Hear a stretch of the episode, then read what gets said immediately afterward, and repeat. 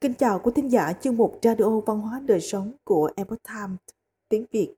Hôm nay, chúng tôi hân hạnh gửi đến quý thính giả bài viết có tên Con người là anh linh của vạn vật do Oanh Lê chuyển ngữ theo bản gốc lấy từ Epoch Times Hoa ngữ.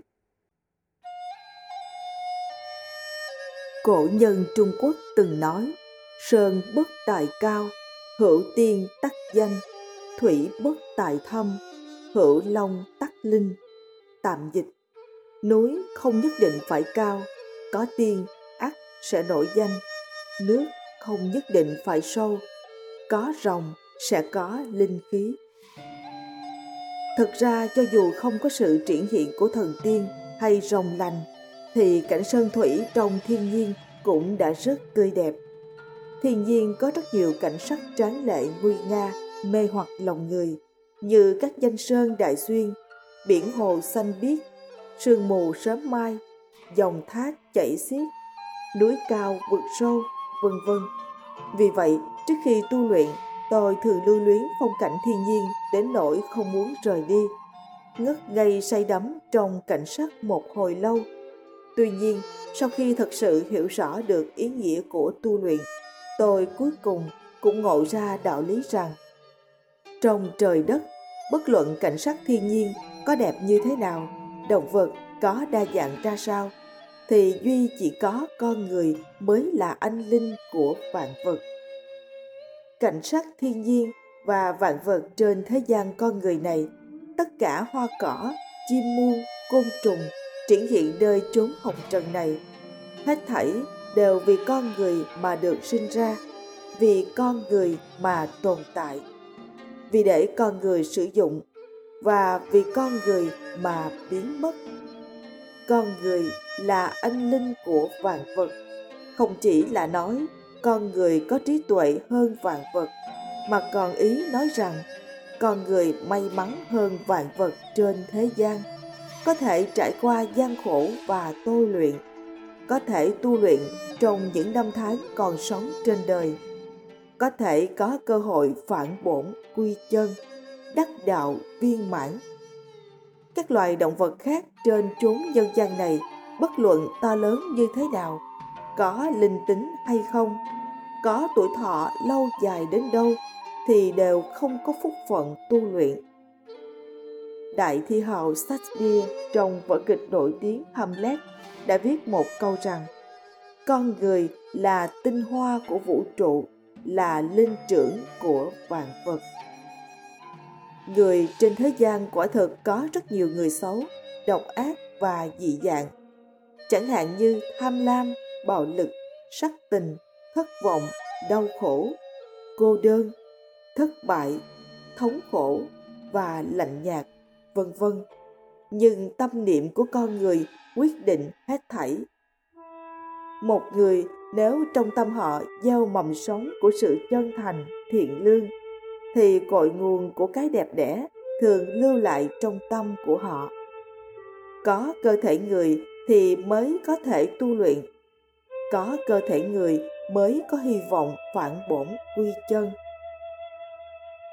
Rất nhiều người phát hiện ra vẻ đẹp của thiên nhiên, nhưng họ lại không cảm nhận được con người mới là tác phẩm hoàn hảo nhất của đấng tạo hóa. Bởi vì thần sáng tạo nên vạn vật đã dùng hình tượng của chính mình để nặng ra hình tượng con người. Vẻ đẹp của cơ thể người vượt qua vạn vật trên thế gian. Một lần, tôi đi nghỉ dưỡng tại đảo bali ở indonesia. Tôi đã nhìn thấy trời xanh biển biếc, sơn thanh thủy tú hoa thơm, chim hót.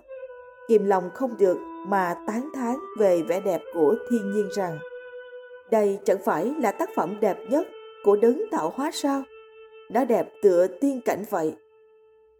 Tuy nhiên, lúc đó tôi dường như nghe thấy lời hồi đáp nhẹ nhàng từ đấng tạo hóa. Không, tác phẩm đẹp nhất, tốt nhất của ta không phải là cảnh sắc tại nơi này mà chính là con người như người đó. Trong các sách cổ thời trung quốc cổ đại cũng có tư tưởng như vậy. Con người là anh linh và cao quý nhất trong vạn vật. Trong thượng thư có nói, chỉ có trời đất là mẹ của vạn vật, chỉ có con người là anh linh của vạn vật theo thượng thư thái thệ dương. Nhà tư tưởng nho gia thời tiên tần là tuân tử từng phân chia thiên địa vạn vật thành bốn loại. Ông nói, thủy, hỏa, hữu khí, nhi, vô sinh, thảo mộc, hữu sinh, nhi, vô tri, cầm thú, hữu tri, nhi, vô nghĩa, nhân hữu, khí hữu, sinh, hữu tri diệt thả, hữu nghĩa. Cố tối vi thiên hạ, quý giả. Trồng, tuân tử, vương chế. Thủy hỏa, hữu khí, nhi, vô sinh. Chính là nói, nước và lửa, có khí nhưng không có sinh mệnh. Đây là một loại. Thảo mộc, hữu sinh, nhi, vô tri. Chính là nói, thảo mộc tuy có sinh mệnh, nhưng nó không có trí thức không có trí tuệ. Đây là loại thứ hai. Loại thứ ba là cầm thú. Cái gọi là cầm thú hữu tri nhi vô nghĩa. Chính là nói cầm thú thì có năng lực về phương diện nhận thức, nhưng nó không có nghĩa. Vô nghĩa ở đây trên thực tế là chỉ cầm thú không có quan hệ luân thường, được xác lập bởi lễ nghĩa liêm sĩ loại thứ tư chính là con người. Con người, hữu khí, hữu sinh, hữu tri. Diệt thả, hữu nghĩa. Cố tối vì thiên hạ, quý giả. Trong văn hóa truyền thống trung quốc, trời đất và người được gọi chung là thiên địa nhân tam tài. Danh tăng huyền trang, thời nhà đường, từng nói rằng, nhân thân nan đắc trung thổ nan sinh, chính pháp nan ngộ. Toàn thử tam giả, hạnh mạc đại yên từ góc độ của người tu luyện mà nói, có thể có được cơ thể người là trân quý.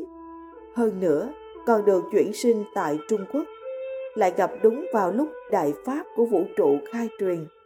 Đây chính là may mắn không gì sánh được trong trời đất những thứ mà người thế gian cho rằng là hạnh phúc đều không thể so sánh được với hạnh phúc to lớn có thể gặp, nhưng chẳng thể cầu này. Do đó, mỗi người được sinh ra vào thời đại phi phàm này đều nên trân quý sinh mệnh của mình, trân quý cơ duyên vạn cổ khó gặp này.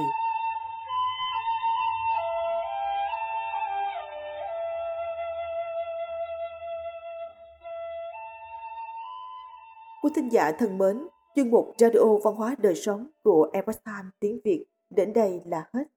Để đọc các bài viết khác của chúng tôi, quý vị có thể truy cập vào trang web itviet.com. Cảm ơn quý vị đã lắng nghe, quan tâm và đăng ký kênh. Chào tạm biệt và hẹn gặp lại quý vị trong chương trình lần sau. Kính chúc mọi điều bình an và tốt lành đến quý vị cùng người thân.